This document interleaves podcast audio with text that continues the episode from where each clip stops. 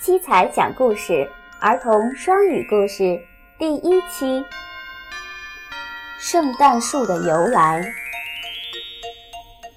It is said that there was a farmer served a poor boy on the cold, windy Christmas Eve and gave him a big Christmas meal. The boy cut a fir tree's branch and inserted it into the earth.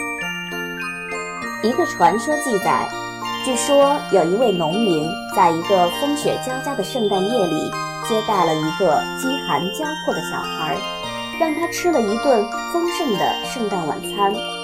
这个孩子告别时折了一根杉树枝，插在了地上。He said, "Every year this time, there will be many presents in this branch. I wish I can pay back to your favor." by this beautiful fir tree. After the boy left, the farmer discovered that the branch had grown up as a big tree. 小男孩说：“年年此日，礼物满枝，留此美丽的杉树报答你的好意。”小孩走后，农民发现那树枝竟变成了一棵小树。Then he realized that the boy was an envoy of the god.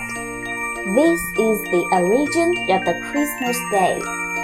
In Western countries, whatever you are, everyone will prepare a Christmas tree to increase the happiness of the Christmas day. 他这才明白，自己接待的原来是一位上帝的使者。这个故事就成为圣诞树的由来。在西方， 不论是否是基督徒，过圣诞节时都要准备一棵圣诞树，以增加节日的欢乐气氛。Christmas trees are made of the evergreen tree, like fir trees, and they represent the long lives.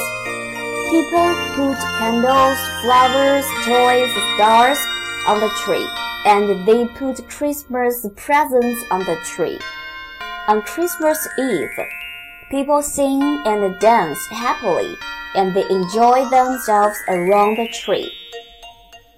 圣诞树一般是用山柏之类的常绿树做成，象征生命长存。树上装饰着各种灯烛、彩花、玩具、星星，挂上各种圣诞礼物。